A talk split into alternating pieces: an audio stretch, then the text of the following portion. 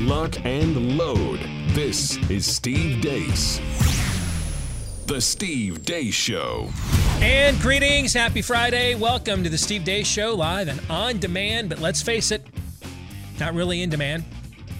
We're shocked that they're still paying us to be here every bit as much as you are. Nevertheless, we persisted.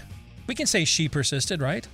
I mean, uh, that can be our preferred How do pronoun. you identify today, Steve? In- indeed. Nevertheless, she persisted. I'm Steve Deace. Todd Erzen is here with me. He doesn't know who he is either. Aaron McIntyre, he does know who he is, and that is the problem. And our- Not sure what that means, but I'm proud of it. It's multi-layered. It's yes. like an onion. Four dimen- it's four dimensional, is what it is. Four dimensional chess, yes. Uh, and our good friend Rob Eno, he is down in Dallas. He'll be joining us here momentarily for the Deace Group Roundtable. Of course, we love to know what you think about what we think, and it is a Feedback Friday. We'll be getting to some of your feedback a little bit later on in the show.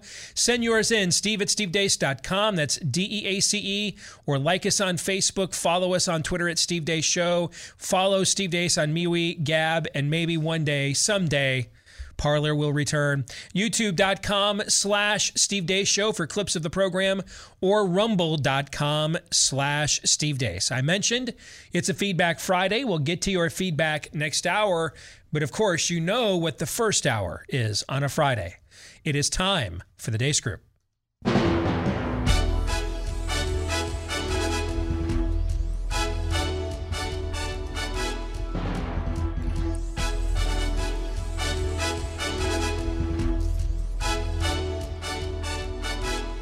Your weekly look at the week that was brought to you by Ruff Greens. We've been telling you about that supplement powder that you mix in with your pet's food that does all the stuff for your pet that our supplements do for us since they've taken a lot of the vitamins, minerals, nutrients, pre and probiotics, etc. out of our food for long shelf life, mass distribution and consumption. They've done it with your pet's food too and Ruff Greens puts it right back in there with this powder that you mix in with your pet's food. But you may be wondering, maybe our dog has higher standards than the Deace Dog Cap does and won't like it, so I don't want to risk it. Well, we have good news for you today. You don't have to. We're going to give you that first 14 day jumpstart bag for nothing, for free. You just pay for the shipping, but the bag itself is free. You get two weeks on us to find out if your pet takes to it, and if you don't see a difference, uh, in your pet in 14 days or less. Just go to ruffgreens.com, R U F F for ruffgreens.com to take advantage of this offer. Uh, or you can give them a call at 833 Ruff Dog, R U F F again, 833 Ruff Dog. Let's get to issue one. Bleep, Lord Nefarious says. keep your kids out of our gay clubs. Obviously, when we're seeing 12 year olds dressed as girls and women, uh, stripping for gay men, throwing them dollar bills on a stage, it's, it's just, I don't know why we have to, uh, us, me as a, as a homosexual, has to tell people, keep your kids out of my life. You know, keep your kids innocent and pure. What, what do you feel about the whole uh, story hour, drag queen story hour? Oh, I think it's stupid. I, I think it's damaging. I think it will actually lead to more confusion of gay children. Growing up gay in a small southern town, I was lucky to have a wonderful and accepting family. I always struggled with the idea that I might not be able to discuss my personal life at work. Imagine my surprise when I was taking my oath at CIA and I noticed a rainbow on then Director Brennan's lanyard. Inclusion is a core value here. Officers from the top down work hard to ensure that every single person, whatever their gender, gender identity, race, disability, or sexual orientation, can bring their entire self to work every day. This is the story of a soldier who operates your nation's Patriot missile defense systems. It begins in California with a little girl raised by two moms. After meeting with an Army recruiter, I found it a way to prove my inner strength and maybe shatter some stereotypes along the way. I'm U.S. Army Corporal Emma Malone Lord, and I answered my calling. Today, racially or ethnically motivated violent extremists are the most likely to conduct mass casualty attacks against civilians. Specifically, those who advocate for the superiority of the white race. The threats posed by domestic violent extremism are often fueled by false narratives, conspiracy theories, and extremist rhetoric spread throughout social media and other online platforms. Would the, the administration offer any advice on whether or not to pay a ransom? So typically that is a private sector decision. Obviously, we have the acute issues with the Colonial Pipeline ransomware attack, but looking more holistically in a macro view, how does this speed up the efforts at DOE to move in more of a renewable direction since this is going to have an impact on people at the pump? You know, if you drive an electric car, this would not be affecting you. How can you assure us that slave labor coming out of China, where genocide is taking place as we speak, are never a part of the climate solution in the United States. Uh, you're absolutely correct. It is a problem. President, do you believe enhanced unemployment benefits had any effect on diminishing a return to work in some categories? No. It is insufficient for us to simply focus on the more traditional masculine areas of the economy. Are you going to have everyone back in September, 100% in class, five days a week? I hope so. But again, we have not funded gain of function research on this virus in the Wuhan Institute of Virology. No matter you're how parsing many times words, you're parsing you say words. it, there it was didn't research. happen. But is the mask going to be something we have with us in a seasonal aspect? You know, that's quite possible. Give everyone a sense of what the country is going to look like next Mother's Day. Well, George, I hope that next Mother's Day we're going to see a, a, dramatic difference than what we're seeing right now. And there's there's some conditions to that, George. Of course, that video uh, came before they got a call from the Biden White House that said, listen, we knew we were losing 30 House seats next year. Right now, we're looking at losing them all. We're going to lose every single damn House seat, all of them. So, COVID, uh, it was nice knowing you. Time to move on. Uh, let's get to the opening question. Rob is the guest as always. You get to go first. What was the best of the worst this week? Oh, I think the, the best of the worst um, was uh, Dr. Rand Paul and Dr. Fauci uh, going back and forth on the Wuhan uh, virology lab. I mean, Rand Paul didn't say it in a succinct manner uh, because there was a group that the NIH funded that then fund, funded coronavirus research. Right. And it it's the Planned Parenthood in it, and he explanation we say it that always way, get. yeah. Well, we Right. don't we don't violate the Hyde Amendment. We're not funding baby kills. We're just funding the organization that does the baby kills. It's a, it's semantics. Yes. We're just yeah, we're just we're just taking their you know administrative costs. Yes, we, we did the. right. It's like it's like saying you know, you know, we didn't. We're not we're not paying them to the take off the heads. We're just paying the overhead. Yes, exactly. Yes. Right. Yeah. Or it's like saying, you know, we, we really didn't give the, the, the German regime in the 30s money to fund Dr. Mengele's experiments. We just kind of covered their, you know, operating costs type thing. It's just, it's absolutely nuts. And I thought that that was the best. And it, there were a lot um, this week. I think the, um, the, the, the drag queen in the beginning saying, you know, yeah, you, we, we should be keeping your kids away from me at a strip club. That's probably a good idea. Uh, probably takes a second. Um, and I, I did like the, um, the, the CIA person uh, saying that, that the former communist that somehow got to be head of our CIA organization was wearing a rainbow flag. I thought that was an interesting one. I still haven't figured out how somebody that was openly communist got to head um, the largest intelligence agency in the United States. But Indeed, you know, they, they usually keep that information from us. That is correct. Todd, what was your favorite? Yes, our cup just runneth over this week. Got a couple. The uh, daughter of two lesbians who's now making her way in the uh, military right there. I, I, as that comes out, not so ironically, there was just another study that even with the renewed physical requirements of joining, that the females can't possibly keep I'm up. glad I'm glad you brought that up. But I- I- she's listen- defying stereotypes. yeah, yeah, yeah. I don't. I don't really care how many moms she has. If if you are a jihadi in Tehran, uh, if you are um, a, a, soldier or a general in Pyongyang or Beijing, do you really think, wow, she's a threat to my soldiers? Yeah, exactly. Probably not. My my oldest daughter is writing a What is she about? A buck oh five, maybe? My daughter? No. Oh, her? Well, that yeah, that yeah, woman. yeah. Yeah, yeah. Uh, my daughter, oldest daughter, is, is writing a uh, book uh, in uh, junior Cop. About, uh, they're taking on uh, uh, some pretty intense issues, and she's writing about transgenderism in sports. And she's telling, she said, "Dad, the more I research this, the more I can't even believe I need to write this paper." And I said, "That's your lead. Mhm. That's your first sentence because of other nonsense like this." But the one I really want to focus in on is the notion from all of these intelligence experts that white nationalism is the greatest domestic threat to our country. Okay, this is from the same intelligence experts Now hold on. Most of the worst ideas in this country, let's face it, have come from white people. We can't deny that. I I accept that premise. Okay. Broadly but that's probably not their premise. Broadly speaking, Okay. well, All we right. may end up there after I say what I'm about to say. You tell me. Okay. But wait a second. Back in oh 2000, 2001, where there were multiple men of Arab descent training to fly airplanes at flight schools, but they didn't. They said out loud they didn't want to know how to land them or take them off. That didn't raise any flags.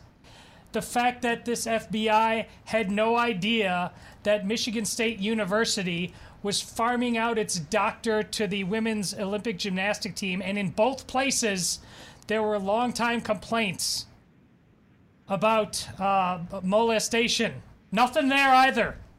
But you're certain, guys. You're certain now that white supremacists across America are about to take this thing down. Okay, I'm in. Sure. You got this. Well, did I get there? No. I don't know where I got. Aaron, go ahead.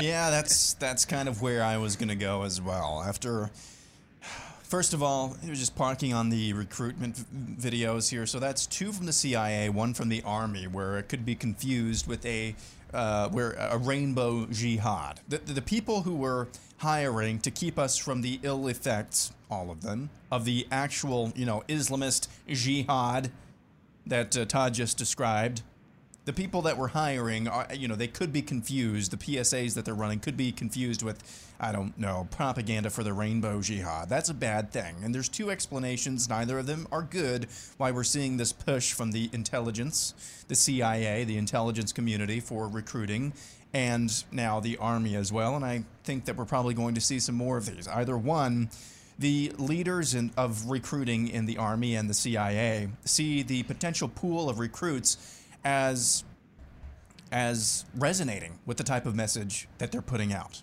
That's a bad explanation because it means the people who are supposed to be defending our country really don't really like our country whatsoever.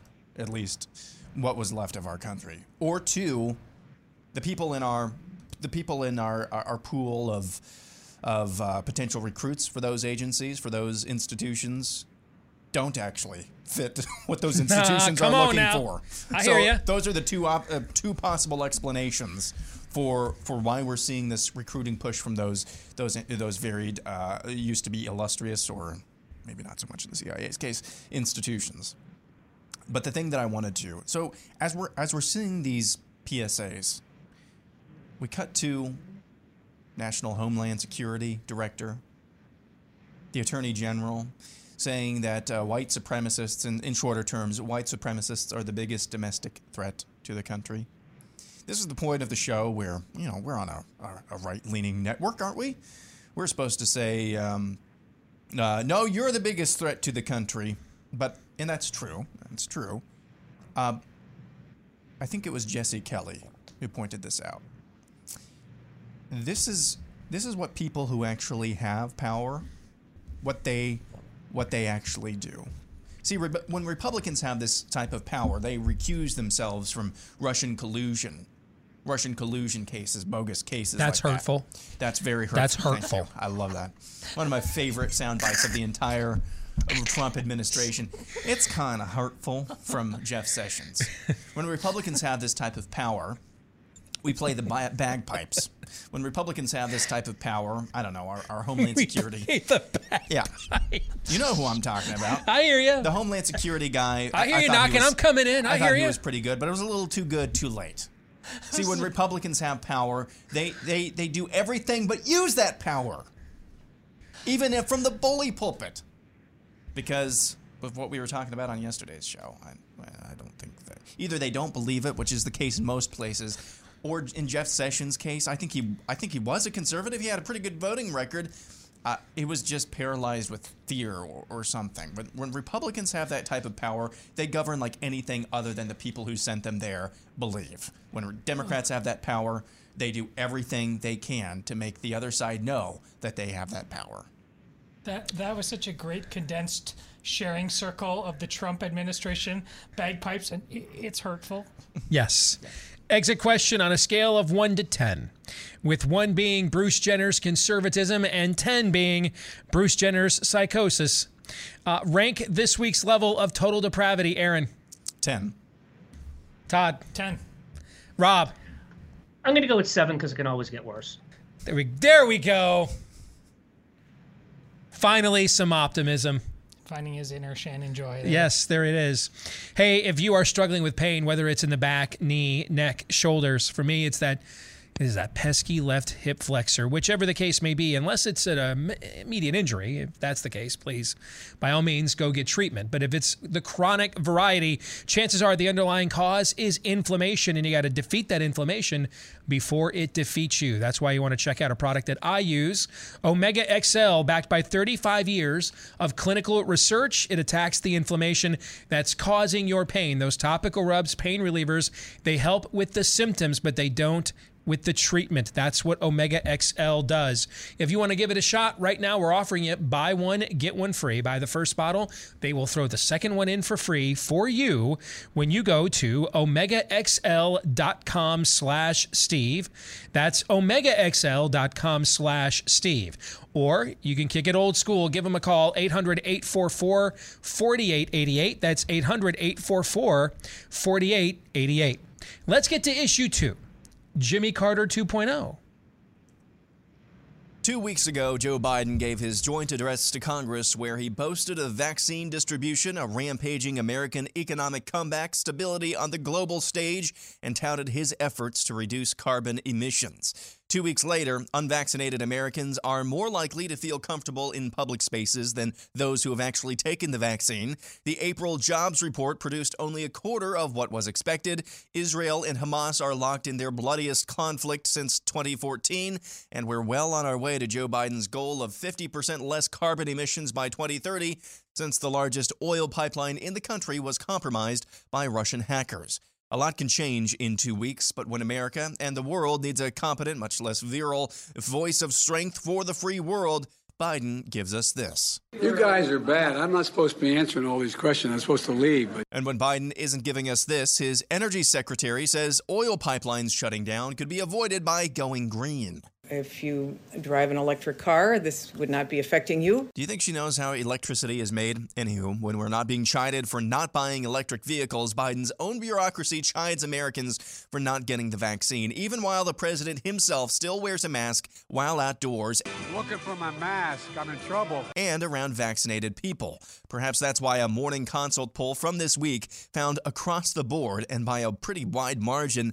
unvaccinated Americans are more comfortable doing things around other people, like going to a game, the amusement park, or a cruise.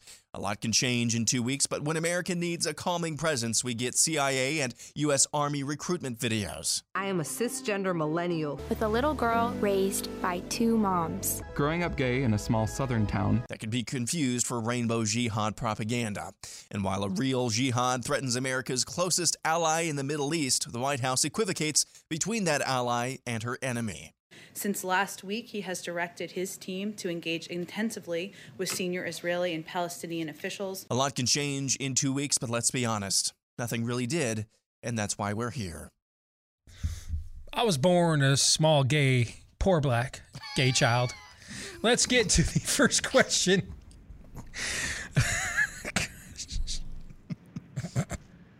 You're so many ways tired. I know it. I know. Um, has the Biden administration already dug the country into a hole that it took Jimmy Carter four years to face plant us into, or is that a reactionary take? After all, they have now done an about face on several of these laments in just the last 24 hours, indicating that at the very least, somebody within the Biden White House is polling. At the very least, that's going on.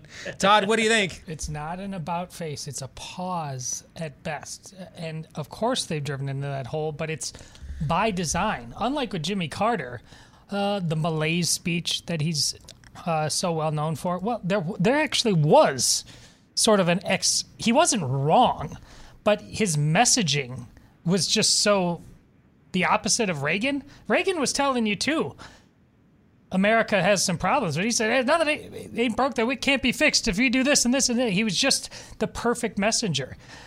But this is by design with this administration.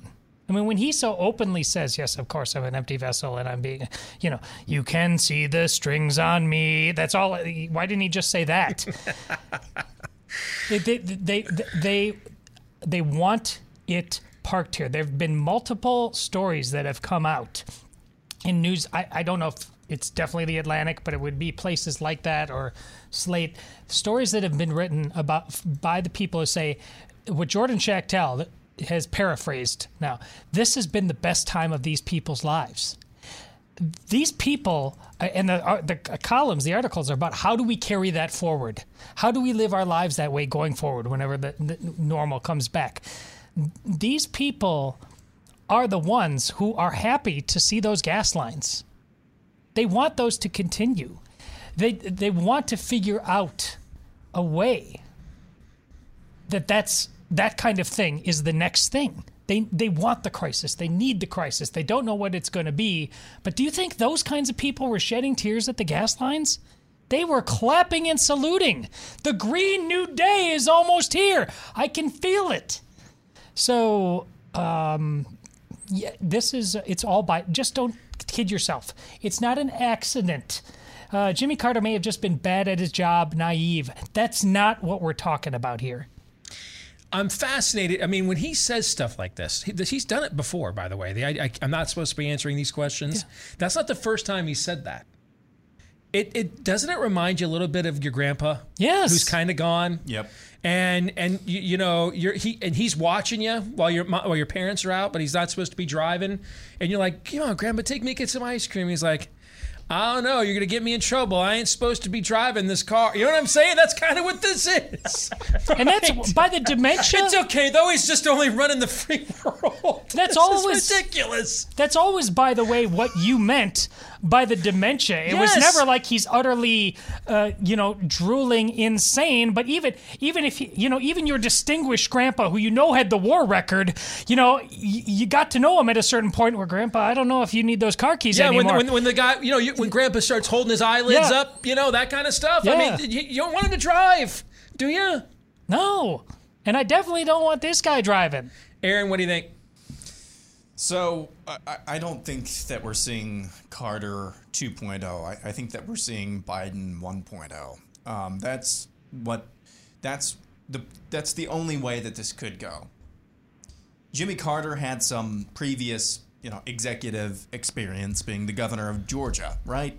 Yes. Okay. Now, Joe Biden has decades of experience even some in the in the executive branch, not as the chief executor, but some in the executive branch. But it's where that experience is. Um, Washington. How many decades has he been in Washington? Joe Biden is the living embodiment of something that I have brought up on numerous occasions. You see these late night or just comedy political shows on HBO, like John Oliver, last week tonight with John Oliver and I haven't watched the show or clips from it for a long time, but it's the same refrain every single show that I see. He's great at diagnosing problems in society and in government, and really entertaining in doing so. But then when we get to the solution, it's always more government. Joe Biden is the living embodiment of that because he is the living embodiment of progressivism, of the spirit of the age. A dead letter who was only only foisted to power because of how terrible, er, I don't know in this case, but only foisted to power either by hook or crook. All right? He is the living embodiment of progressivism, a whitewashed tomb, if you will, who has had ample opportunity to fix problems, but has only only seen his career increase and not actually fix any problems. So it, it's it's it's not Come on, Jimmy man. Carter. It's not Jimmy Carter 2.0. It's Joe Biden 1.0 because he is taking this to a whole another level. And if we're not careful, as I kind of alluded to in that level, we we're not going to see we're not going to see uh, another Jimmy Carter. We're going to see further and further worse versions of a Joe Biden. Since we're talking about ex presidents, Steve, I have a question for you, and by extension, Rob, our guest. How much do you think Barack Obama is directly involved in this? Because part of me thinks. Mucho gusto. See, see, a lot of me thinks, uh, of This is the course. third term, But yes. there, but there's another part of me that thinks there's a Jonah Hill this gift because there was genuine spit and polish on the. I mean, they had their messes, but you know, the face. this happened thing the- is chaos. What happened in the last 48 hours is the David David Axelrod wing of this stepped in and said, "Guys, are you freaking So, kidding me?" You, When you say the adult, you may be talking about Yeah. Obama directly. I might be talking about him specifically. Yeah. Imagine the imagine the Obama era without the charisma, That's the my point. polish, This is my point. the talent, the biography, the inspirational presence. Remove all of that and just go with the same a lot of the exact same ideologues. Ta-da! Okay? And and so remove the pomp and circumstance and just go with almost the exact same ideologues and same kind of policies, but then advanced forward a few years to where the culture is now, and that's what you're dealing with right here. What do you think, Rob? Yeah, I mean, I, I I think I was thinking when you guys were talking that this is the um, that movie, The Dave Presidency, but Joe Biden isn't actually in the basement after having a stroke, and his doppelganger isn't running the country. It's just him and his body uh, that is running the country. um, but you know, going back to Jimmy Carter, right? Jimmy Carter actually Trying to find my did some- mask. Exactly. Hey, Jimmy, Carter, got Begin and Sadat, man, to Camp David. Exactly. That's I what I think was going to say. I think this is actually Instead unfair to Carter. Go ahead. Right. That's exactly what I was going with. That Jimmy Jimmy Carter didn't give or didn't restart 200 million or 200 billion dollar payments. I think it's million to Hamas so they could buy weapons Mhm. because Hamas runs the Palestinian Authority. It's a Hamas government in the Gaza Strip. We did not give them money during the Carter uh, pulled during out of the 1980 Summer Olympics in Moscow. Yes. He didn't have Moscow do the curriculum for the damn public schools. Okay? Exactly. And- People and are writing Carter- emails right now. Steve, you've always been a shameless Carter apologist. Car- well, see, Steve and I grew up during the Carter administration. I mean, we were, you know, in kindergarten to kindergarten to like second So grade. was Todd. grade Yep. during the Yep. yeah during that administration, and you know, there's a couple things. Carter also, a lot of people don't know, he's the one that deregulated the beer industry. The entire craft beer revolution, like the fact that you can get something other than Budweiser, Bud Light, Miller, and Miller Lite, is because Jimmy Carter deregulated the beer industry. I mean, he had deregulation tendencies as well. And and I remember, and it's weird, and this is probably why I was a weird kid and ended up what, with what I'm doing. I remember at like six or seven, we did one of those, you know, clean the park where we played little league type things. And I remember the, you know, because if you watch the news, the country was like in throes and Carter couldn't figure it out. But I got this little letter that was, you know, mechanically signed by the president or printed. It wasn't really signed, but you know, I'm six. I'm like, doesn't the president have something better to do? Doesn't Carter have something Yeah. better to do than like sign a letter to me thanking me for cleaning up the park? Like, can't he get the hostages out of Iran? Like, I mean, but you know, that's just a, a Carter aside. And that's why I ended up where I am today. My four year old wanted to know.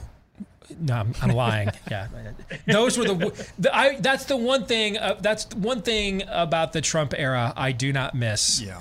Our lefty yeah. blue check mark. You know, my six year old wanted to kn- no, no. He he's picking his nose. He didn't want to know, and he just wait. He just ate his boogers. Stop, please. Just stop this. Okay. Uh, let's get to the exit question, shall we? Uh, Biden has been president about four months. Let's fast forward four months from now to around say Labor Day.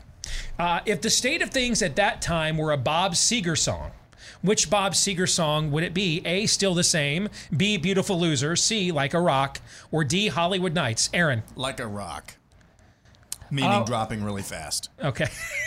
Nice. Studio 54 is in Hollywood or in New York yeah, City. Oh no, that's in New York. City. Yeah. Uh, then I'm wrong then, but it's Hollywood Nights, the most depraved version. Very quickly, Rob, what do you think? Uh, still the same. Still the same. All right. When we come back, mucho COVID lies uh, uh, debunkto, which uh, we'll discuss next.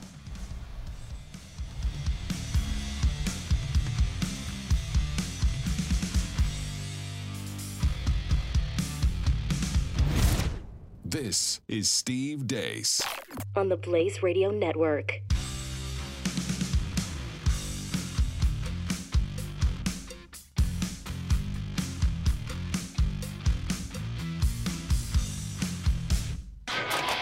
With corporations meddling in our way of life more than ever before, canceling free speech, we need to support companies that support our values, believe in our Constitution, and one of them happens to be in an industry that pretty much all of us take advantage of these days. That's Patriot Mobile with the mobile phone industry. When you go to patriotmobile.com slash Steve, if you make the switch today, you're going to bring, you or bring your own phone, uh, you can get 15 per, 50%, not 15, 50 50% off your first two months plus a Patriot starter kit.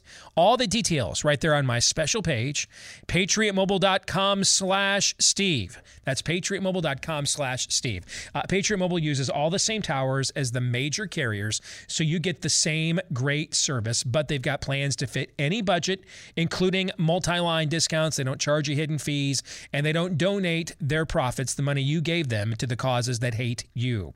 So again, go to patriotmobile.com slash Steve or give them a call, 972 Patriot.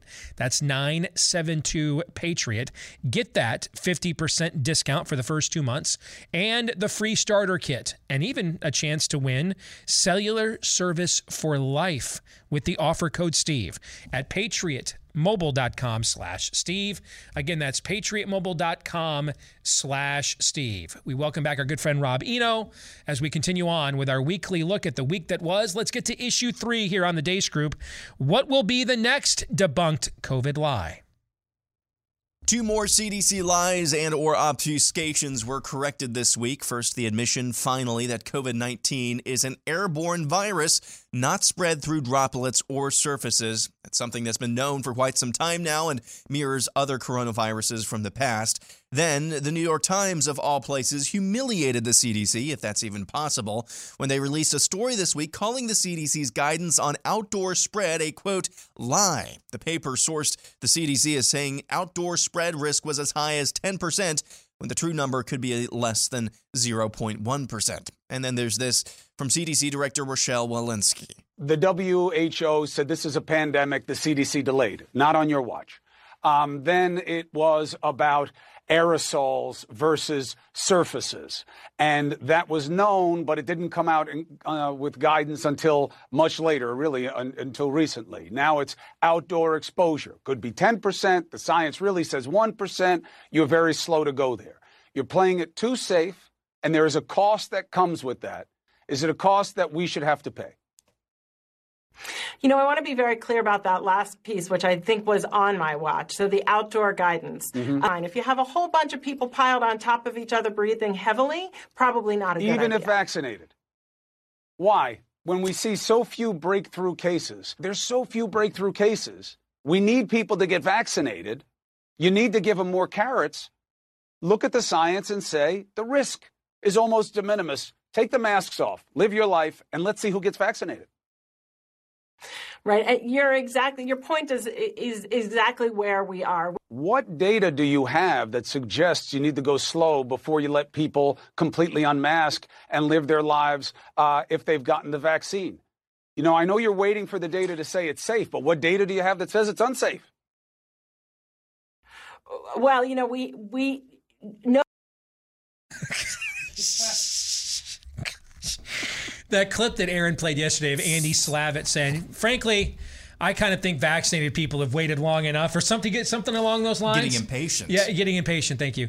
Poor, An- you know, Andy Slavitt's now like, finally, man, I'm going I every don't damn. have to. Yeah, I'm going. I'm going on every cable news show now. I'm going on them all. I have to answer these stupid questions anymore that there's no answers to. Okay, so book me on every damn one. Hell yeah, we ought to get back to normal. All right, let's let's get to the opening question here, Todd. What will be the next debunked COVID lie, and why? Well, we kind of know actually, don't we? It's the vaccination. Walensky said yesterday when they when essentially the Biden administration ended COVID in America yesterday.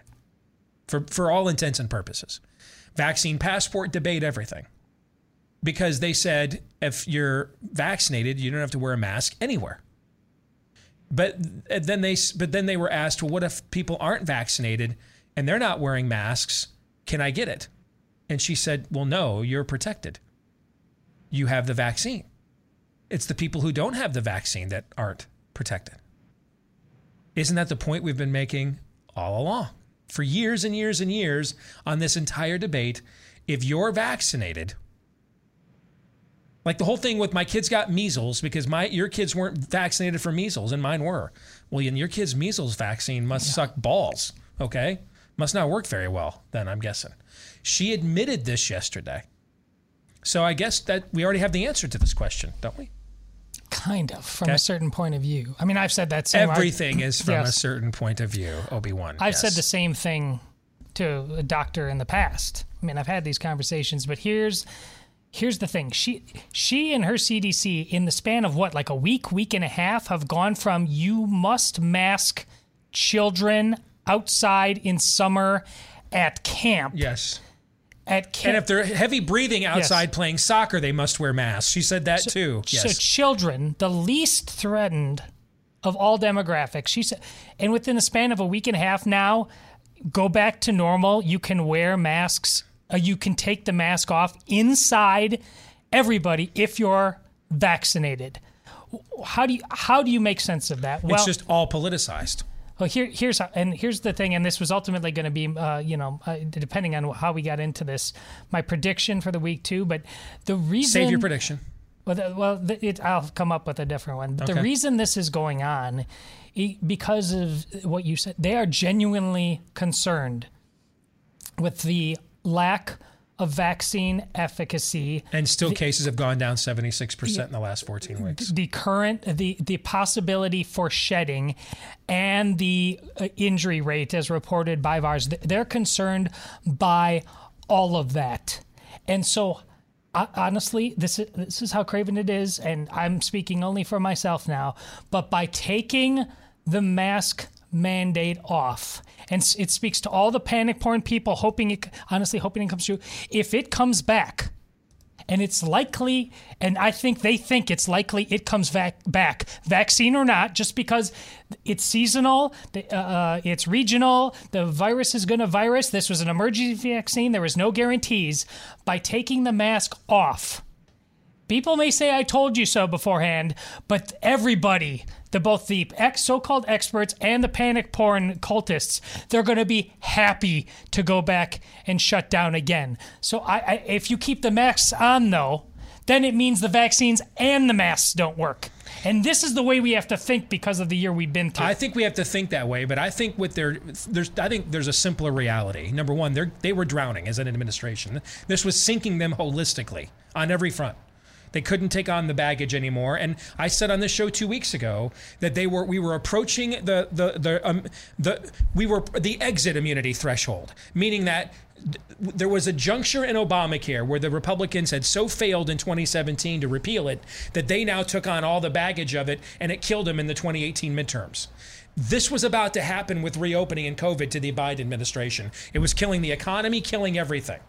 So so they were drowning. That's I think this is just basic instinct. But then number 2, see they actually have an out for vaccination now. By going this way and saying, hey, if you're protected with a vaccine, you're safe. If and when we see some other form of seasonal wave of surges, they now can go back and say that's what happens when our vaccination rates aren't high enough. If if they wait until vaccination rates are, are, are much higher yep. and Yep. then that happens, Yep. then the whole lie is blown up on every front. making That's a- why they back out now. They back out now when they're struggling to market vaccinations and cases have declined 76% in spite of that in the last 14 weeks. So that later on, if we do have another seasonal wave, then they have an excuse to market it more aggressively. And then if that never happens again, then this all just gets memory hold and we all just move on with our lives. I agree with that, but of course, I think you also agree that the, the people putting out this vaccine is the must, must, must, while still saying you have to wear a mask. You don't believe those people are fully confident of the efficacy of their vaccines. Of course they're not. Especially knowing the curve was dropping precipitously before the vaccines. Of course, they're not. Now, we could debate why that is. Maybe the reason they're not confident in it is because the virus is synthetic, and we really have no idea how good, how this thing's going to mutate, and whether these vaccinations will cover you with further variants or mutations. It could be. It could be that. Yes. Okay, but clearly there's an uh, there's a piece of information they have not been wanting to tell us Yes. all this time that, that Oh, would f- make all these pieces finally fit together. Rob, go ahead. Yeah, it, it's the, the vaccine rates going down. I love what they're doing. Uh, what is it? The Seychelles. They're like they have like seventy five percent vaccinations, but they're still getting COVID. Well, they're using a Chinese vaccine that's probably not a vaccine, right? I mean, we can all probably agree with that. But but going back to this, we, we talked about David Axelrod, right, and and him or somebody like him talking about the polling and them going away in less than 17 days or 17 days now maybe 18 there is a special election in new mexico to replace the interior secretary um, who was a, a, a house of representatives member congressperson that got moved up uh, that that could be the Scott Brown canary in the coal mine election. Hmm, good It's analogy. been Democrat for ten years. Where Scott And Brown if wins that- Ted and Kennedy's very- seat. Yeah. Right. And it's very, very, um, it's a very close district. It very much mirrors the national mood by a few points. If Nancy, we have six, what do we say, six House seat difference. If they lose that and then they lose a couple more special elections, it could be crazy for them. But, you know, we talked about David Axelrod and we talked about the polling, but that Chris Cuomo thing was like Chris Cuomo actually doing a random act of journalism to the CDC director. He did it. He did it yesterday. He did it to Andy Slavitt. Poor who who Andy Slavitt a couple of weeks ago. He kept asking him over four times. He asked him, "Why am I wearing a mask if I'm vaccinated?" Yeah, four times. Right, and is that what got her to like change the CDC guidelines? And, and did I hear her? Did she basically say that? Well, you know, you still could catch it outdoors if you were all crawling on top of each other. Yes. Like like having an orgy outside. Is that like literally what she was saying? I mean, is that eh, is that what they think in DC Yes. is a normal everyday practice? Yes. and that's why you could possibly. I have all my orgies outside. Obviously. You know, the- you know, the- and, and it, the whole it's aerosol actually infuriates me because you know we've known this, like you've said, since last year when the the ventilation inside New York City apartment buildings was the same and you know people in New York City were like, "Well, I stayed at home. How did I get the corona?" It's because it's airborne and it went through your ventilation system that you share with every other apartment instead of being outside. And the fact that it's an aerosol and the aerosols that carry coronavirus are 10 microns, and if you can see through a mask, it means that the, the smallest that you can see a void through a mask is 100 microns. And, you know, I don't need the engineering degree that I got in school to realize that 10 is less than 100 and can pass through it. I mean, because that's why masks are ineffective um, for these types of things because the, the particles are smaller. Right. The virus. It's But airborne, just- and the virions are too small. Correct. Yeah. Exactly. Aaron, quickly go ahead.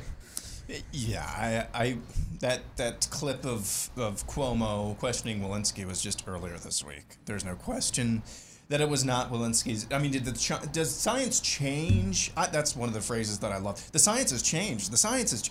No, science. It's science is a process. It's not an institution. But of course, when you see science as an institution, of course, institutions change over time, and apparently can change pretty quickly. Because earlier this week, earlier this week, it was like, you know, they don't go outside without a mask, even if you're vaccinated. Now it's a yeah, do whatever you want except for fly without a mask. I mean, that's you can't. You can't. Science doesn't change that quickly. I'll tell you what science changes does. that quickly, brother, because I've worked in this industry for a long time. Sure as hell, political science changes that fast. And it does Yes. when you've got the worst inflation on food since 1982. Hell yeah, political Steve, science changes that you got to hear this be- on that very note. Uh, we were just laughing, what, yesterday, the day before, about the, the picture got with three minutes, so Biden quickly. wearing masks. Yeah. J- Jennifer Jacobs, who we know, just reported. She's White- now a reporter for Bloomberg. Yes. Yeah. White House aide made an official announcement over the White House loudspeakers. "Quote: Masks optional if you're vaccinated." I, Exit question. I'm going to put the over under on the percentage of school districts that don't require masks for students this fall at 40%. Now, I think that number seems kind of low after Now, what yeah. happened today. So let's move it to 60%. Taking the over or the under, Todd? over. Rob? Over. Aaron? Over by a smidge, yeah. Yeah, I think we're all kind of saying that this thing, except for maybe the airports, is over, basically. Yeah. All right, quickly. Issue four. How much longer is Dementia Joe going to last in the presidency? Rob, how much longer? Uh, the full four years, because like I said, we're in the Dave presidency. What do you think? I'm going to give it nine months. Nine months from today or nine months total? Nine, mo- nine excuse me, nine months from today. So early next year. Yeah. Okay. Aaron. Fewer than 12 months. Okay. I'm on record already predicting I don't think he makes the year. So we'll see. Let's get to predictions. And Aaron, you get to go first. Go ahead. Hall of Fame game prediction. The Pittsburgh Steelers. 83 days away, brother. Pittsburgh Steelers will triumph over the you know, Dallas Cowboys 21 Just making NFL preseason games for Not just any preseason 83 game. days away. That's what I do every year. Except for last Not year. 83 days away. Oh yeah, no, I did that. The, I think the very first year I worked for you. Surprised you got to a second which is year. Why I, which is why I uh, kept doing it. Todd, please don't make a prediction about a, a game that doesn't count, that doesn't, it also won't be played for 83 days. Go ahead. No, a uh, videos are forthcoming for Aaron's montage of people going to restaurants and stores not wearing their masks in confrontations with business owners who insist on being part of the cult. Those it's it's time to get this thing on. Oh, I'm looking forward to those videos, actually. Yeah. Rob, what do you think? Elise Stefanik will not be conference chair. Gosh, I hope you're right. I think Uh, I think it's it's getting to be too much. Okay. Do you, here's a question, Rob. Do you know why Elise Stefanik even wants to be a Republican when you look at her record? Can you? Is there any issue that she agrees with us on? Any any issue? Any no, issue? it's it's one of those. Um, I, I had a Democratic state representative in Massachusetts while we were drinking at a bar once tell me that the reason he was a Democrat is because it was easy, even though he was a conservative. yeah. Um, I think it's the same thing in her district. It's easier to be a Republican. Than I got you. Okay. My prediction is you're going to see pretty much every Republican governor rescind the lavish unemployment business, uh, I'm sorry, benefits in their home state, which will lead to a precipitous decline in the unemployment rate here later this year, after which the Biden administration, or whomever, whomever is president at that point, uh, will take credit for lowering the unemployment rate. That's what I think you're going to see. They will be bragging by this fall about the lower unemployment rate after all these Republican governors say, screw this paying people to stay home crap. We can't afford this any longer. That's what I think you'll see happen. Rob, good to see you as always, brother. Have a good weekend, all right? Take care. Thanks for having me on. You bet. We've got one more hour to go. It's Feedback Friday, and your turn next.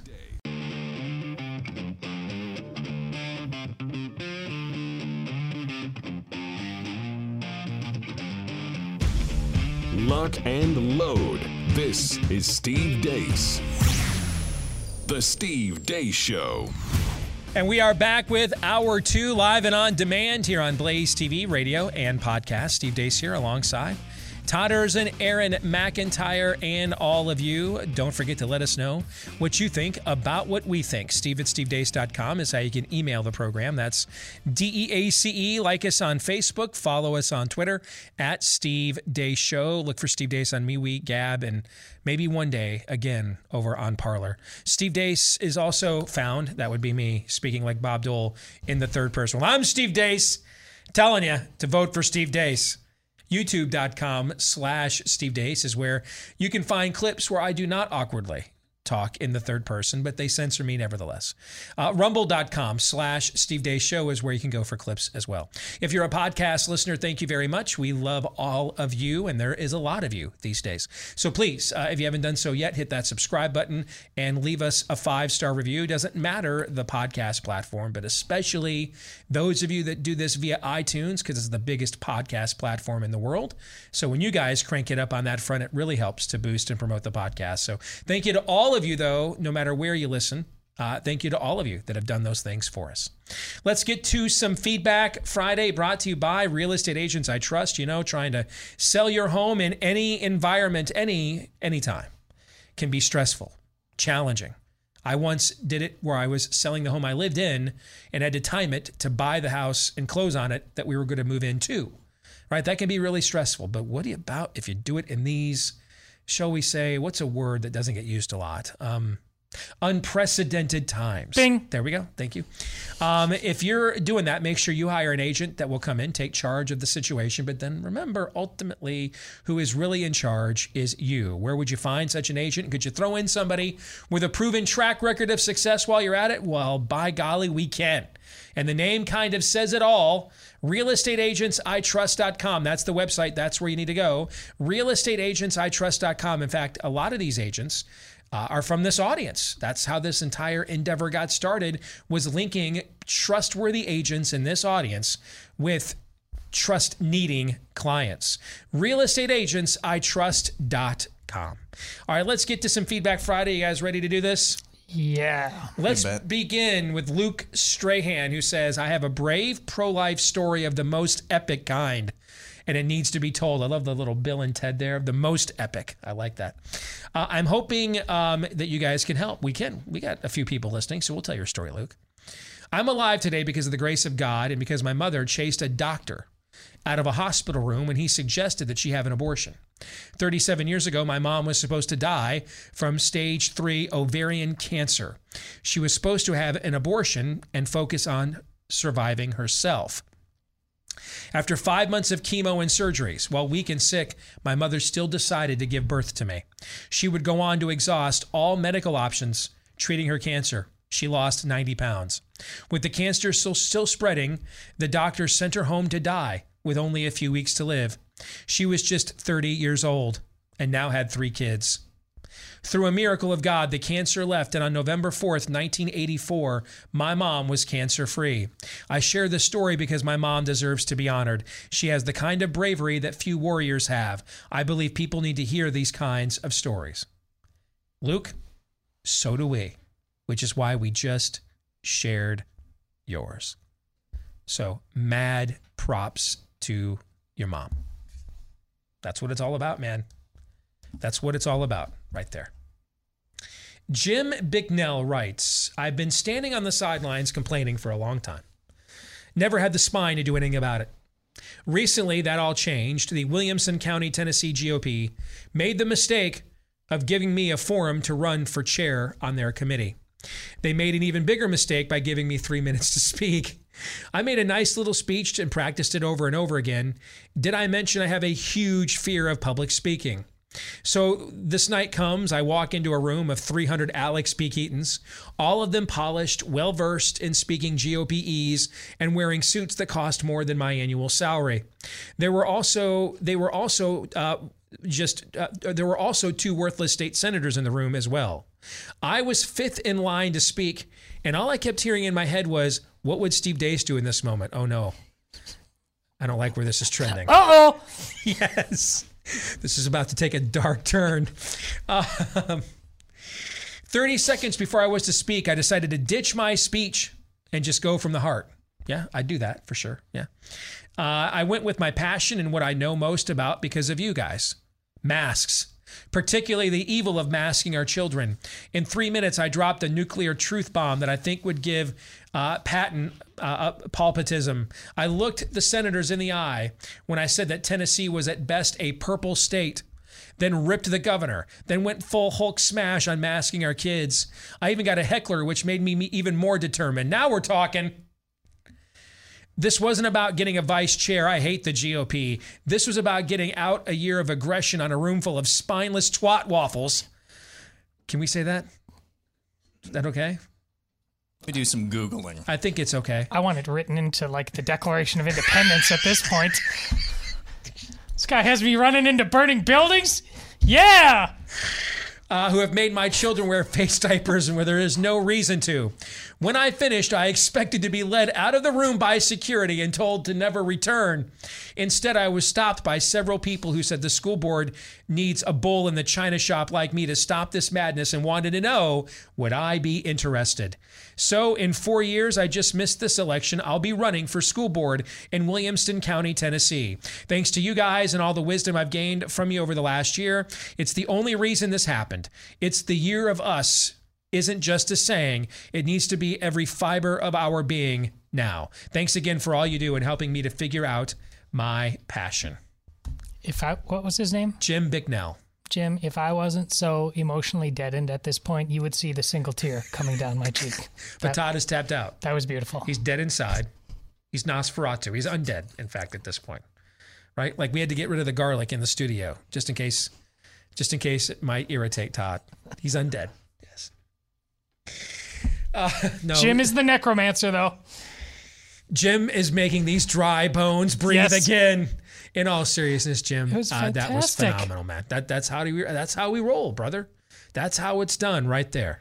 Th- This is why you, we- you, yesterday I said I, if everybody treats every day with that set aside shaman un- horn guy, but treats every day as January 6th, 6th, taking their country back with that level of energy, it's game over. It's game over in a rout. Let me say, too, for those of you thinking, could I do what Jim Bicknell just did? If your fear is that if you get up there, they will bombard you with something you do not know, they won't. They won't. Yesterday, the Biden administration basically told you everything in Fauci and Bargan is true.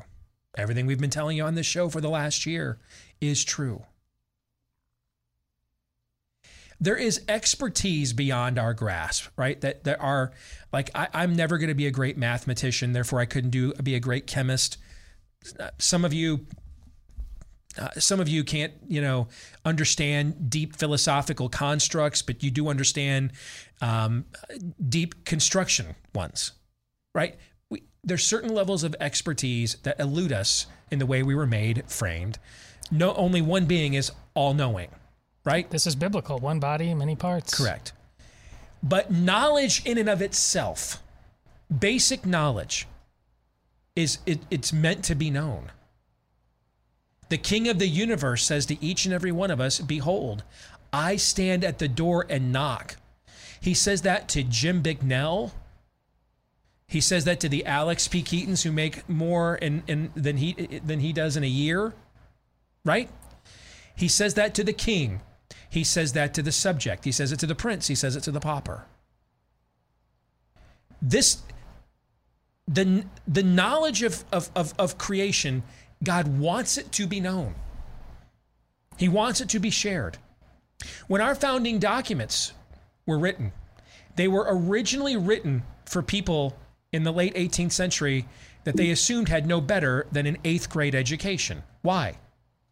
Well, because so much of that culture was based on Judeo Christian tradition. So, what would happen at the age of bar mitzvah in the Jewish culture?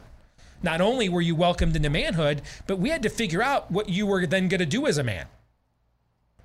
The, the idea of adolescents, teenagers, this never existed until 20th century Western civilization. The idea of a prolonged adolescence was not was was just something human civilization could never afford by and large. The you know the aristocracy could have it. That we used to they used to call it sowing your wild oats.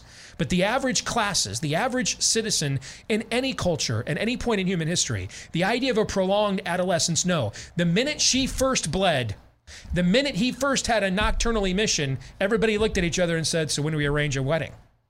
Because it was time to move on, man. Wedding, I mean, life expectancies were in the 30s, 40s. There were plagues, conquerors. We didn't have the luxury of, oh, I don't know, man. I'm 24, dude. I don't know what I want to do Why with do you think life. we have no men? They still think they're children Right. because that's how they were raised. You're right. So they wrote our founding documents with an eighth grade education because, just like at the time of being bar mitzvahed in the Jewish culture, in, in, in ancient tradition, it was either, hey, everybody is everybody now we find out in Hebrew school, do you have what it takes to move on and do this as a vocation? If not, better learn a trade, right? Yeah. Same thing went down in the colonies. You got to you got to you got to the 8th grade, that's when basic education ended. That's why your founders graduated from like Harvard and Yale at 15, 16, 17 years old. Basic education ended, and either you showed the intellectual aptitude to move on to one of those universities, or a calling into the ministry, or you learned the trade. You learn how to run daddy's store. You learn how to take over dad's farm. You learn how to take over dad's silversmith shop. We look at things, the same thing goes for uh, the Federalist Papers and everything else. We look at those things and read them as if they're beyond our grasp in 21st century America. They were written for people who often hadn't read anything beyond an eighth grade education. And yet, most law students today read those things and, and, and, and they just, wow. My point is, The laws of nature and nature's God. Why do the founders call them self evident? Because they're self evident. They want to be known, they want to be deployed, they want to be acknowledged, they want to be obeyed, they want to be shared. I promise you, you're not getting ambushed, you're going to get hecklers. Why, why did they why did they come up with everyone who disagrees with me as a racist, misogynistic, xenophobic bigot? Because they had all the best counters to our arguments? No, guys, because they don't. They came up with that tactic not because they've got really cool arguments. I remember the first of, of doing a week of shows on MSNBC for the first time, and I remember walking away thinking, "Holy crap, man! These arguments they're dumber than I thought they were before I started doing this." This is a turkey shoot, man. I mean, I used to think Rush was arrogant as a kid when he said I could, with half my brain tied behind my back just to make it fair. Really, what he was saying is, I really only need half my brain to defeat this complete and total nonsense. I promise you, there is no secret comeback. They call names and heckle, not because they have great counters to your points, but because they don't. There's no one in this audience that could not do what Jim Bicknell did. No one. And I point this out. I stammered a couple times reading Jim's note. There were a couple spelling errors in there, a couple typos in there. Pardon me, Jim. I don't mean to embarrass you. Dude, I have spelling errors and typos. That's why Todd edits my stuff. My point is, though, Jim will tell you. He ain't Bill, Billy Shakespeare, man. He's just a regular dude. Spelled a few words wrong. So in the middle of reading it, I had to decipher what I thought he was trying to say. In other words, everybody in this audience can do what Jim Bicknell did. You see my point? Oh, yeah. Everybody could. Uh, the, the one point that I just want to echo because you made you won't be bombarded with things you haven't heard before. But as Steve said, the name calling, you will be bombarded, and that's still a win because you're drawing them out. Steve, you want people to see Yes. all they have is hate. Yes. When you throw a rock, never forget this. Yes. If any of you are going to follow in Jim Bicknell's footsteps, remember what I'm about to say next. When you throw a rock into a pack of dogs, the one that yelps is the one you hit. You want them to yelp. You want that smoke. You want them to reply. Aren't you there to defeat them? Aren't is that not why you're Yeah. there? So don't you want them to recognize don't you want the don't you want the infestation to recognize the exterminator when he shows up? Right? Yes. Yeah, I mean the, the, the Orkin the or, the Orkin man wants to see the cockroaches scurrying into the corners, right? You want that smoke. You want dude, if you're not getting that reply, if they're not walking up To come to persecute us before the appointed Yes, time, son yes. of man. If you're not getting that level of C, then you ain't over the target, brother. You want that smoke. And if you get it, you stand there like Robert Downey Jr. as Tony Yes. Stark. Yeah, oh, yes. Fire up the 1812. We used to do that on this show years ago. Just play 1812 Overture while we are just freaking bombing and crushing people. Yes, by all means. Yes.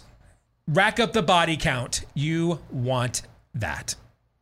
Dwayne says the wife and I just got back from the Dutch Amish country of central Illinois, about 35 miles south of, of uh, Champaign Urbana, where the University of Illinois is located.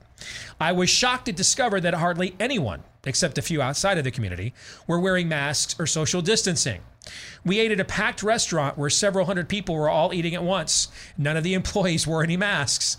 There was a huge buffet style eat and yet and this uh, and still nobody wore any masks this is a community of around 4500 amish i was thrilled to discard my mask for the whole day i live in the university of illinois university community where not wearing a mask is employment suicide i talked to a few of them and asked about covid and masks they said none of the amish have worn masks the entire time.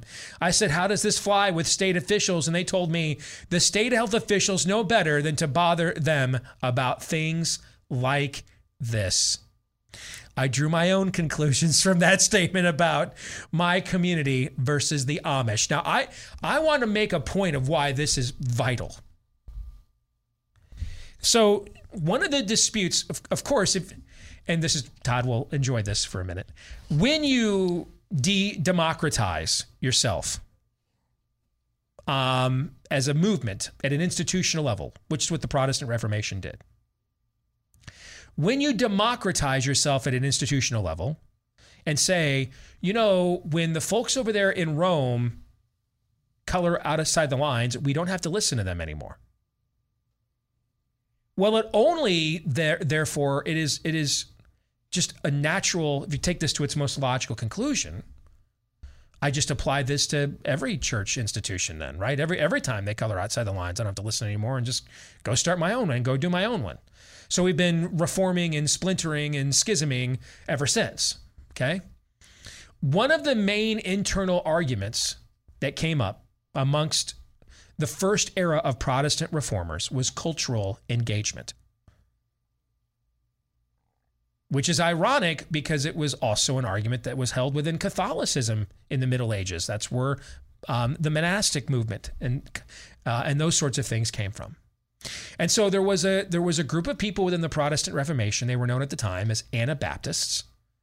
They are now the the Mennonites and the Amish and groups such as these are descendants of theirs that they basically believed that that since God's kingdom is not of this world, they're really not to be concerned about the affairs of this world. And so they just largely divorced themselves from it. Because there was no point to engaging the culture. Now, stop and think about this for just a second. Centuries later, it is the traditions who decided that they weren't being called for any sort of cultural engagement, that the culture is afraid to engage. And it's the churches that come from the traditions that said, no, clearly we are to engage culture. Christ himself engaged the culture, the disciples engaged culture church fathers, Irenaeus, Eusebius, um, uh, uh, uh, Augustine. Go to Nineveh. Yeah, Jonah, thank you, uh, engaged culture. One of Augustine's seminal works was the city of god it's essentially laying the groundwork for rules of engagement what you know what to do and what we can't do and how do we maintain our distinctiveness while also engaging the world and yet it is the descendants of those churches that dutifully said, Yes, yes, master. Yes. What is thy bidding, my master? Shut down? Don't preach? yet. Yes, master. We will we will shut down. Don't don't we don't need to see any medical evidence. Just tell us what to do, master state. We will shut down. We bow the knee to you. It is the descendants of those Protestant denominations that said cultural engagement was inherent to our calling, it is their descendants who assume the position for COVID Stan. And it is the descendants of the denominations who said they had no business crossing swords with the cultures of this world that were never even tempted to do so to the point and and and and the state so understood that trying to get them to was so futile that there was really no point in even going there with them. That'll preach. See what I'm saying with that? Oh yeah. Is that the way this is supposed to work? I don't think so. So are we so relevant that we're relative? we're, we're so connected to culture we're we're copulating with it we're one with it something to think about lisa says i've had a question running through my mind about motivations and good deeds I was in line at the grocery store waiting to check out. The woman in front of me was trying to pay with a SNAP card. That's that's um, uh, food stamps, right? Is that the SNAP card? Oh, I have no Aaron, idea. look that up. I want to make sure, but I think Snap card means food stamps. That's correct. Yeah. Okay. The one in front of me was trying to pay with a Snap card that didn't have it back when my mom was on food stamps. She didn't have Snap cards. She had to literally pull out food stamps out of her purse. The woman in front of me was trying to pay with a Snap card that didn't have enough funds in it for her to purchase. She was taking a good bit of time trying to figure out what was going on. I was not patient. To speed up the process, I told the cashier I would pay her balance. I was thanked But did I do a good deed? Now, two people thought I did. I was just in a hurry. I heard the part of your show that talked about motivations recently, and I felt a little convicted, and I'm not a believer in coincidence.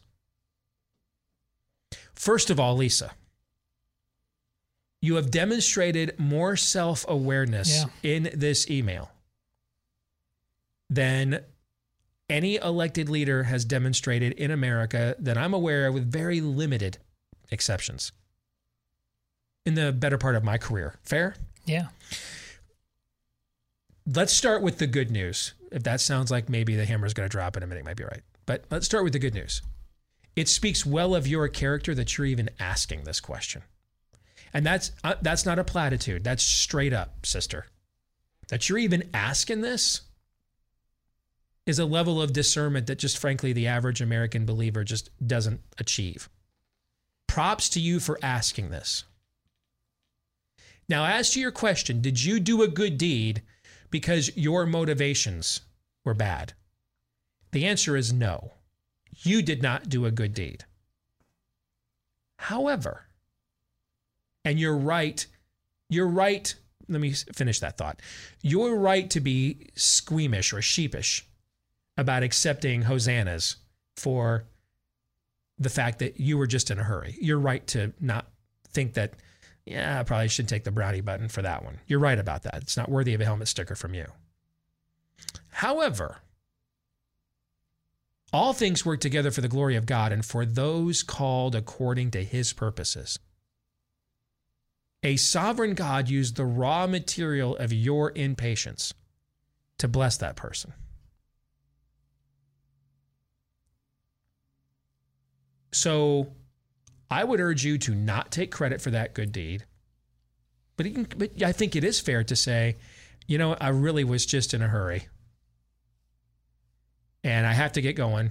But if, if, if this blesses you, give credit to God who gave me the resources to pass these on to you.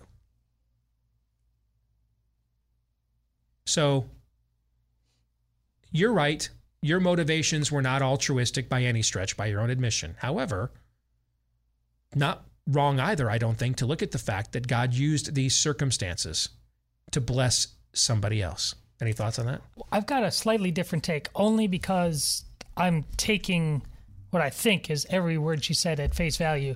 She said, didn't she say, I, I, I was feeling a little salty and patient, but in the moment, I think she said, I also felt convicted be, from something I heard on your show. She said she felt convicted later on because people had told her she did a good deed. And then she felt convicted later on about her motivations because her motivations were not to do a good deed. It was just to get out of there and to get the bill paid. Well, I listen. The little, there's a great story out of uh, Phil Robertson's book when he was going through the process of conversion. He had been reading his Bible, but he uh, said I uh, yeah, I was still kind of a skeptic of the power of this Holy Spirit thing, and he was out on his boat and uh, out in the swamps, and there were some uh, poachers who kept stealing his uh, fish out of the nets he has set, Mm-hmm. and he came around a corner one day and he caught him right in the act, and he. Phil Robertson came up and he raised his shotgun and pointed right at him. And he said, I had this whole internal dialogue. He said, This is the time I have to test this whole faith thing and he told he told him i said boys this could go one way but i'm going to give you another choice i'm going to let you take this fish these fish that you're stealing from me but you're going to leave and you're never ever going to do that again I hear what you're saying. How that how that could apply here is that uh, Lisa, in another spiritual state, might have also been very impatient, and then might have said, "Hey, hurry up! What are you doing here?" Maybe embarrass the woman, right? Mhm. Okay, and said, "Can you move aside so somebody else?" But and but a, a, a regenerated Lisa acts on her impatience by by doing an act of compassion, even if her motivations weren't necessarily altruistic. is that what you're saying? Yes, and my larger point is the power of God's grace over our sin. Mm-hmm. Because the simple fact, let's all think of something that somebody could do to us that we are certain right now. And we all know what those kind of things would be, and they're bad, and we don't even want to think about them. We are certain right now we would never want to forgive them. In fact, we'd want to kill them. But if the person who did that authentically came and asked for forgiveness Hmm. authentically, Mm-hmm. we have to give it to them. Now, I don't, I, and that's my point about this. We're talking about the the checkout line. The greater thing is you're not going to want to give that forgiveness. You're gonna you're gonna feel the hate. You might be compelled though to say, I, I, I don't want that hate though. I have to. I know other way. And I know you felt this kind of like pulling out of yourself in your own life. So I, I know I'm not saying anything that doesn't resonate with you on some level. But so essentially, we're saying then, I I think you make two really good points. I love the Phil Robertson anecdote. We're essentially saying, Lisa, don't accept the Humanitarian of the Year award for this act. Okay. Sure. Based on your admittance of your own motivations. But it also does speak to the work of grace in your life that even when not acting altruistically, your impulse was to act on it in Yeah. a way that still blessed somebody Yes. else rather than embarrass them or shame them or condemn them. everybody thought Mother Teresa. But, but I must, when I do something good, I must feel like I think she felt like and was just ethereal. When she died, they found her diary. She said, I felt like hell and the devil was taunting me all the time, Hmm. yet I did it anyways. That That's the battle temporarily that we face. Listen, man, there's been plenty of days I've gone into the gym, mo- 80, 90% There of them. go. I was not Perfect motivated to go. There it is. But I finished the circuit anyway, right? Yeah. Aaron, you have a quick thought on this? Yes, I- I've, I've been in this scenario before, and I've had the same internal dialogue before, provided that you didn't go and post about how you paid for the groceries of, of some in need person with food stamps on social media afterwards. Regardless of what your motivation and where your heart was that caused you to do what was a, a good, a high character move, regardless of what your motivations were at the time, the fact that you're asking this question now, regardless of where your heart was then, I think your heart is in the right place now. Now, Mhm. that's from the outside looking in. Only truly what's going on is between you and God, but from the outside looking in, I'd, I'd say that's probably the, the case here. We'll come back, more feedback Friday when we return here in a moment. The truth, straight, no chaser. Steve Deace. on the Blaze Radio Network.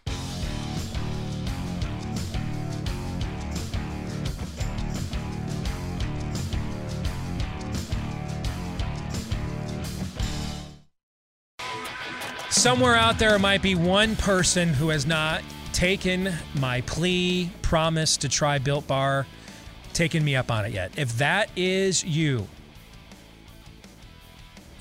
give in. Not to the hate, no. Give in to the love.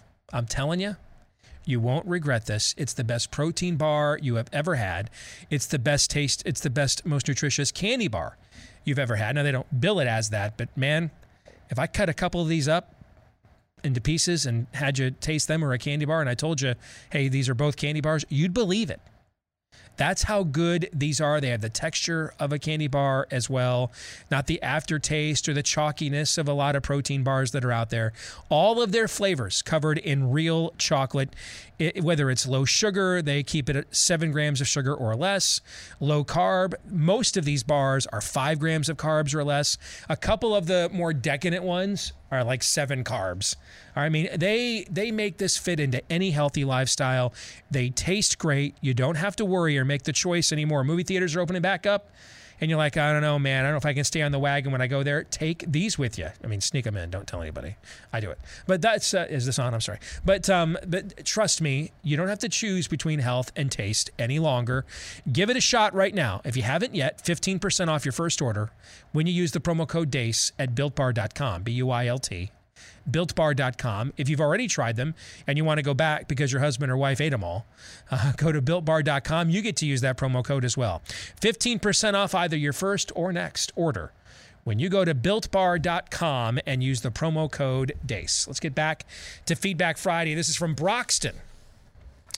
He says the very first Sunday of the shutdown back in March of 2020, before we knew for sure that this was all crap, our pastor said, Isn't it crazy that God can use something the size of this virus to bring the world to its knees because of our turning away from Him? Many have made the argument that God is using or has used COVID to prune His church and separate the wheat from the chaff and who's really devoted to Him. But now, each day that goes by, we uncover more lies about this pandemic and learn that it's really not that big of a deal. Nonetheless, it has thinned out the church. How do we make sense of this? Is God using a lie to do the pruning? Does anything I'm saying make sense? Yeah, it makes all kinds of sense, actually. Um, goes back to what I said to the previous emailer, Lisa. Uh, my favorite scripture is the eighth chapter of Romans. I think it has soaring eloquence. It's challenging, convicting, and inspiring. And to me, the money line of God's sovereignty is all things work together for the glory of God and for those called according to his, his purposes. That doesn't mean all things work together. There's a lot of evil in the world, correct? Oh, yeah. Correct. Okay. All things work together for the glory of God, meaning that a sovereign God can use absolutely anything as raw material.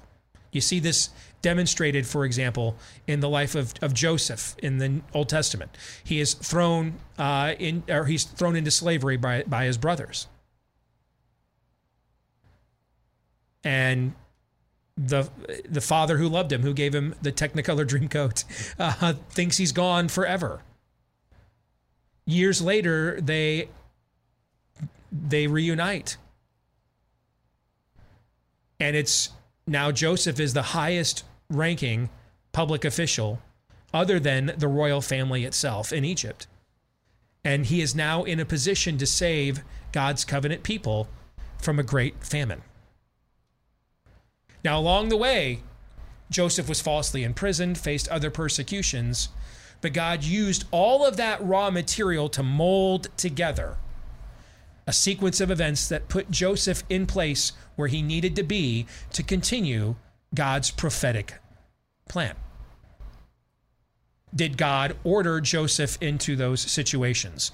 Did God order Potiphar to lie about Jo? Did God say, hey, let me raise up a temptress to make a false allegation? That's contrary to the character of God. And why are we commanded not to bear false witness?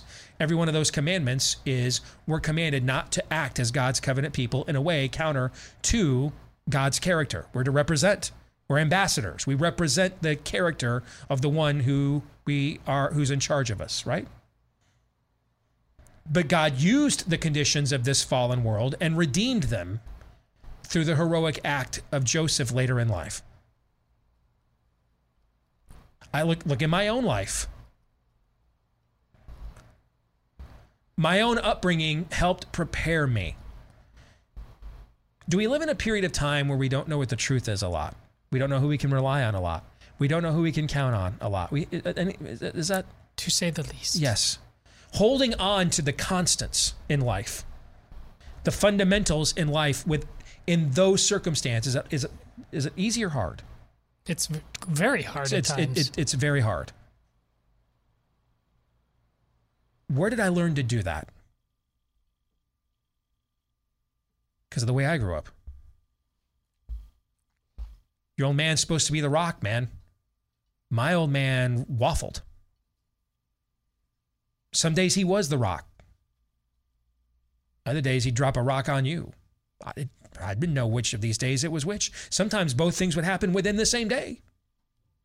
He could just turn on you like that. You know, like our politicians turn on us. Like today's ideologies just turn on us. Like our institutions have turned on us. I had to learn to hold on to who I was and what I thought and what I believed in an environment where everything around me was negotiable constantly, interchangeable constantly.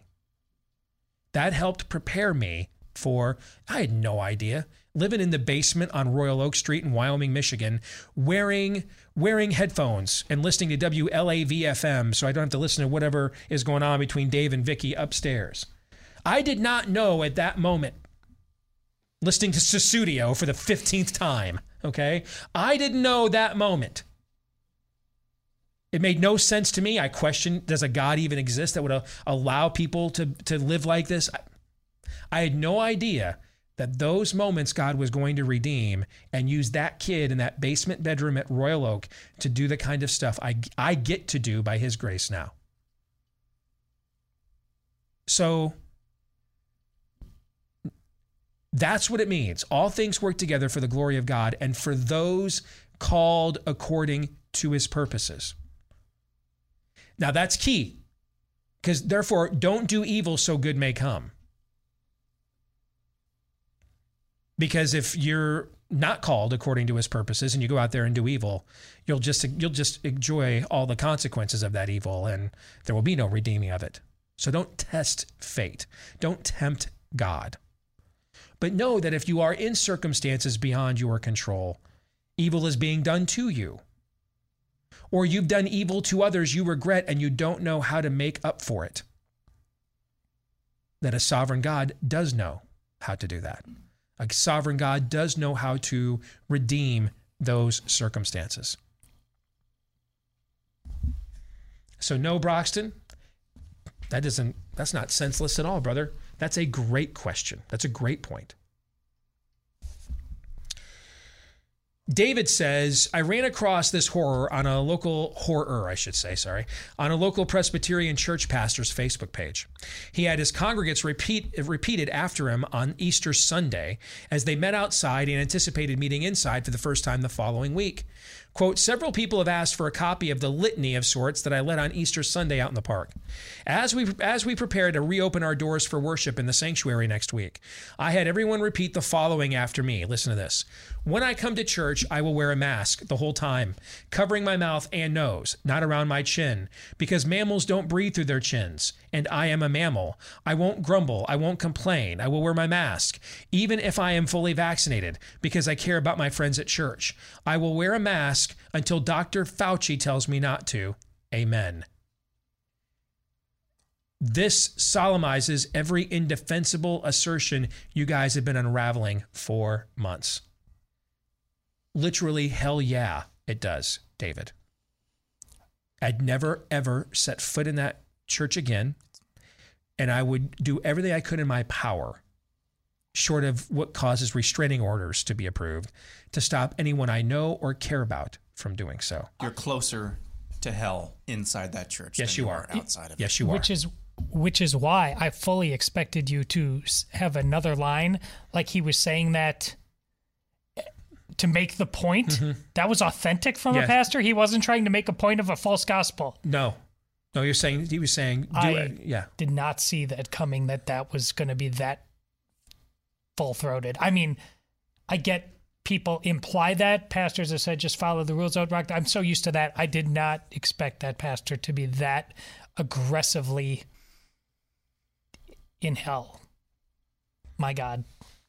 give him credit. Most of the time, wolves in sheep's clothing don't take the sheep's clothing off. So you just keep falling for the scam repeatedly. Give this one credit for showing you the fangs, and now you know, flee. Taylor Yancey says, My question is centered around conservative Christian men. I'm a mid 20s female, and I'm really involved with my church slash faith, and I'm really interested in politics as well. I'm really independent. I paid my student loans off on my own, and I bought a house last year.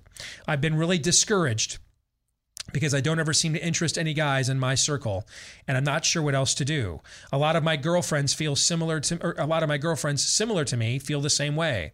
I know the Christian faith and conservatism aren't popular with my age group, which makes it harder too. I don't know if you, Todd, or Aaron have any advice. Having a family is important to me because I think more than ever, it's critical for people like us to raise more people like us to go into the world and push back on this insanity. I don't know what to tell you, Taylor. I, I will say I have run into, I mean, there are women I'm close to personally and professionally in their 30s and 40s who are definitely not unattractive, um, who and professionally successful who have struggled to find men worthy of them.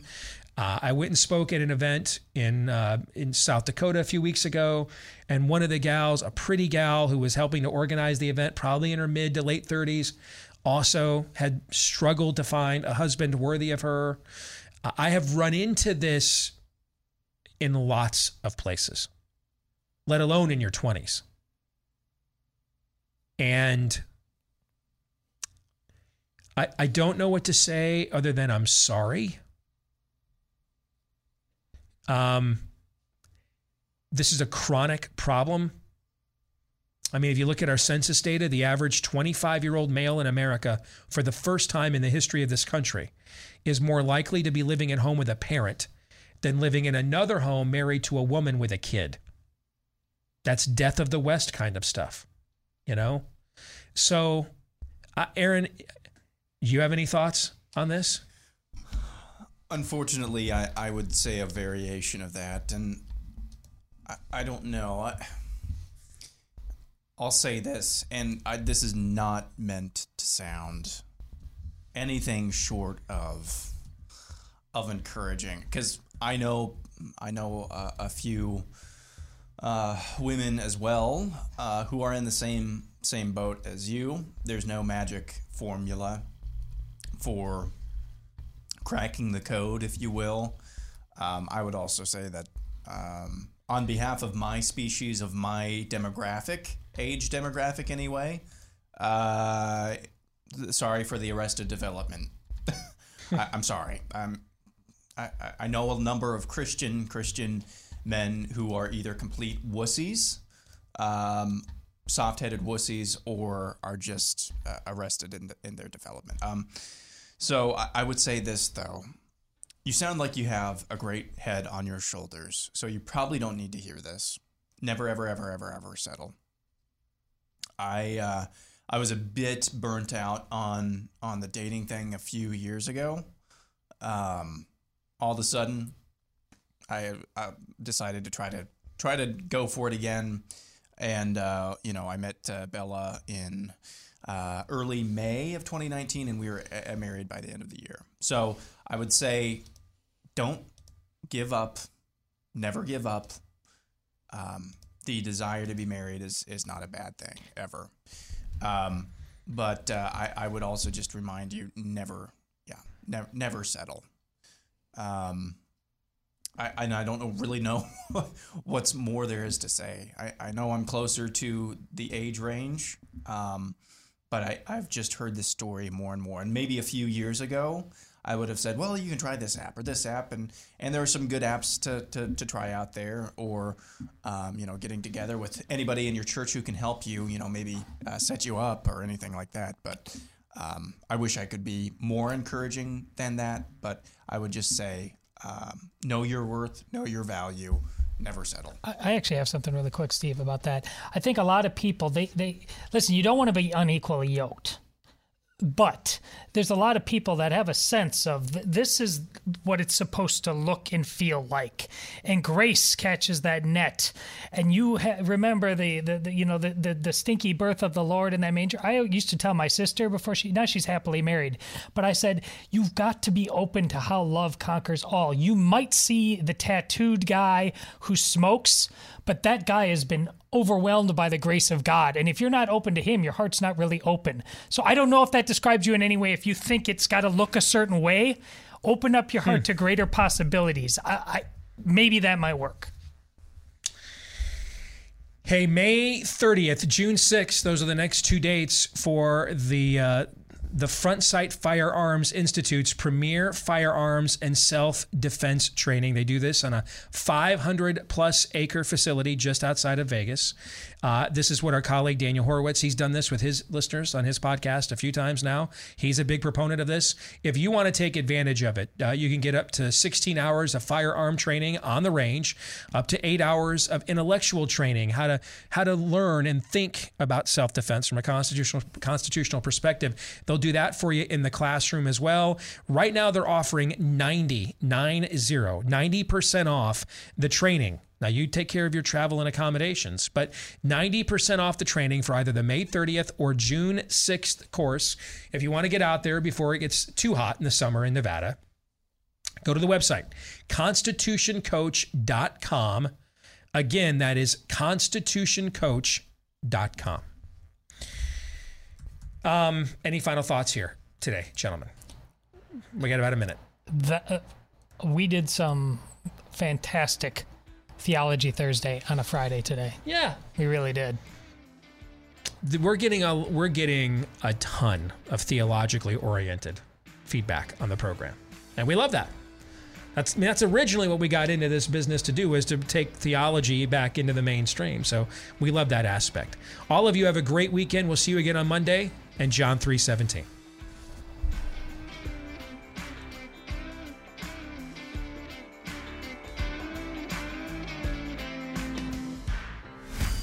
This is Steve Deace on the Blaze Radio Network.